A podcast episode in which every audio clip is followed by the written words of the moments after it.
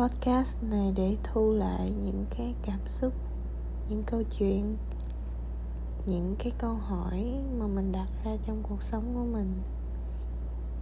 Ở bất cứ thời điểm nào khi mà mình muốn, mình đều có thể thu được. Mình đã từng viết nhật ký,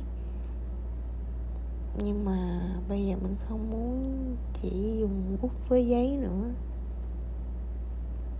mình muốn được nói lên cái tâm tư suy nghĩ bằng giọng nói. Vì khi mà mình được nói thật cái cảm xúc của mình và cái buổi à, một cái lần đặc biệt, lúc đó nói xong mình đã khóc vì cảm xúc vỡ hòa thì bây giờ mình muốn sử dụng giọng nói và thu âm lại. Sau đó, mình sẽ được nghe lại những cái suy nghĩ và cái giọng nói của mình, cái cảm xúc thực tế của mình, mà không phải chỉ là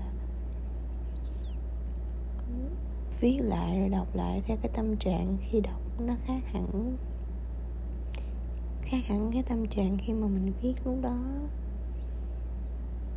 Nghe lại như thế này chắc là